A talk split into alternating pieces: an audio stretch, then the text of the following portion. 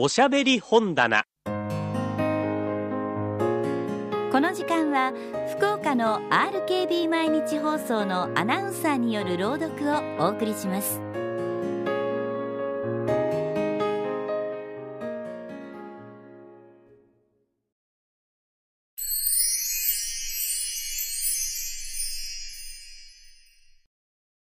宮本百合子作「八日月の晩」夜銀座などを歩いているとにぎやかに明るい店のすぐそばからいきなり真っ暗な怖い横丁が見えることがあるでしょう。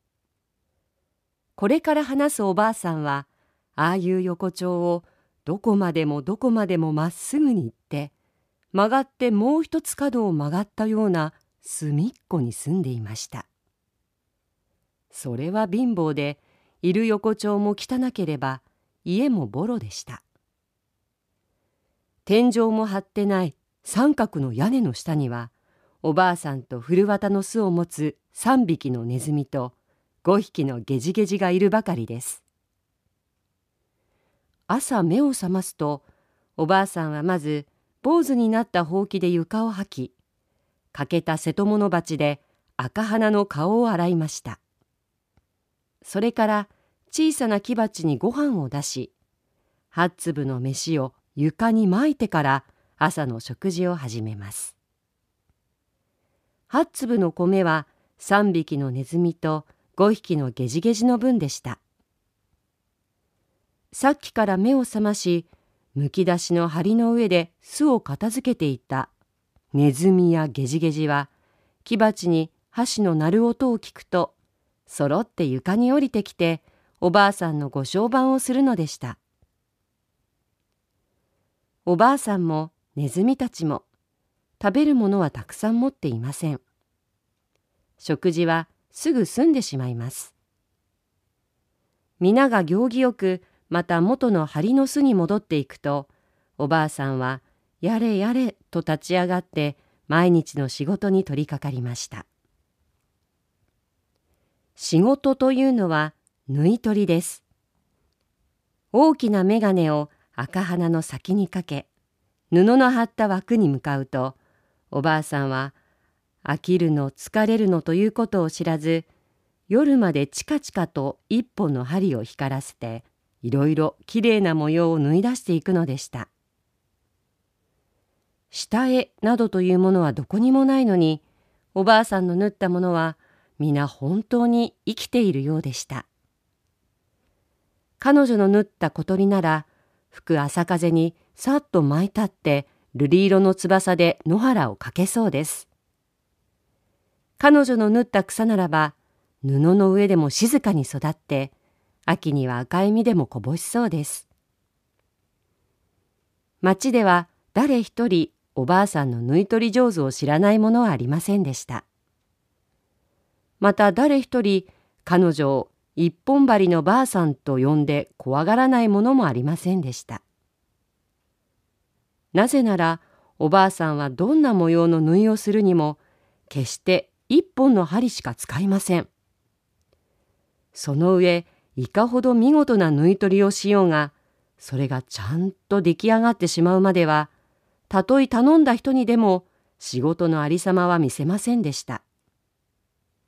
そしてあんな貧乏だのにお礼に金はどうしてももらわずただ良い布と美しい絹糸をくださいというばかりなのですおばあさんの家へ行くといつもネズミやゲジゲジがまるで人間のように遊んでいるのも皆には気味が悪かったのでしょう。一本針のばあさんのところではめったによその人の声がしませんでした。けれども目の覚めるような色の布と糸とで明かりをつけないでも夜部屋の隅々がぽーっと明るいほどでした。赤鼻の大眼鏡の青ずきんのばあさんは朝から晩までそのうちで縫いをしているのです。ところがある時のこと町中の人をびっくりさせることが起こりました。それは他でもない春の朗らかなある朝。人々が朝の挨拶を交わしながら元気よく表の戸や窓を開けていると、はるか向こうの山の城の方から白馬に乗り、日の旗を翻した一帯の人々が町に入ってき、家もあろうに一本針のばあさんのところへ泊まったというのです。頭に鳥毛飾りの帽子をかぶり、錦のマンテルを着た人は王様の使者でなく誰でしょう。風邪をひいた七面鳥のような青い顔になったおばあさんに死者はうやうやしく礼をして言いましたおばあさんちっとも驚くことはありません私どもは王様の姫君からよこされた使いです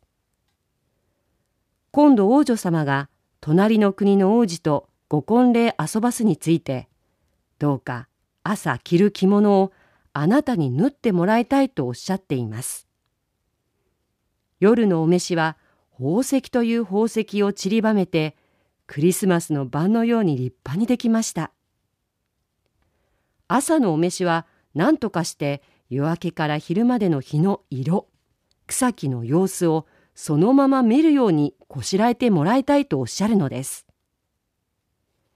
人差し指と親指でしばらく顎を撫でながら考えた後、おばあさんはよろしゅうございます。と答えました。こしらえて差し上げましょう。どうぞすぐ糸と布とをくださいませ。お城の蔵からは早速三巻の七色の絹糸と真珠のような色をした涼しの布とが運ばれました。それを受け取るとおばあさんはいつもの通り90日目に来てください。と言って、ぴったり家の扉を閉めてしまいました。90日目に来た死者は、決して途中で開けないという約束で、一つの小さい茶色の紙包みを渡されました。中にどんなお召しが入っていたでしょ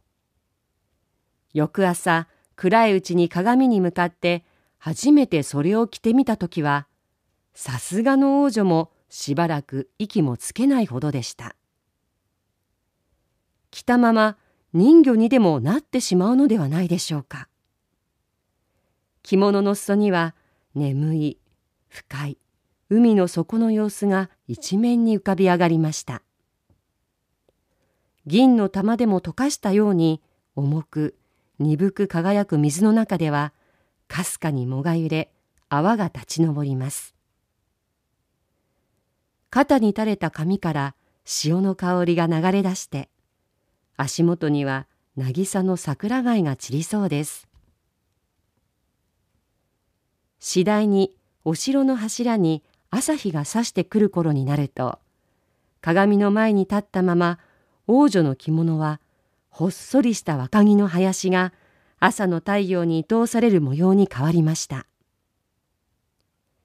海底のありさまは柔らかい霧の下に沈み輝くバラ色の光線のうちに葉をそよがせる若い木が鮮やかな黒線で現れます昼ごろになると王女の体全体はまるで甘くだった太陽そのままに燃え輝きました胸と言わず裾と言わず喜びを告げる平和な炎色にきらめき渡る頂に澄んだ彼女の青い二つの瞳ばかりが気高い天の守りのように見えるのでした。この着物を身につけさえすると王女はたとえどんな泣きたいことがあってもそれを忘れることができました。尽きない泉のような喜ばしさ照る日のような望みが糸の縫い目をくぐり出て日々新たに王女の魂を満たすのです。不思議なことに一本針のばあさんは着物を王女に差し上げるとそのまま姿を隠してしまいました。家の扉の錠前は赤く錆びつき低い窓には雲が網を張りました。部屋の中にはただ一枚大きなビロードの垂れ幕が残っているばかりです。ただしその垂れ幕にはこの世でまたと見られそうもないほど素晴らしい縫いがどっしりとしてありました。そよりともしない黒地の闇の上には右から左へ薄白く夢のような天の川が流れています。光った藁のような金星銀星その他無数の星屑が緑や青にひらめき合っている中ほどに山の峰や深い谷のありさまを唐草模様のように彫り出した月が鈍く光を吸う鏡のように浮かんでいます。白鳥だのクジャクだのという星座さえそこにはありました。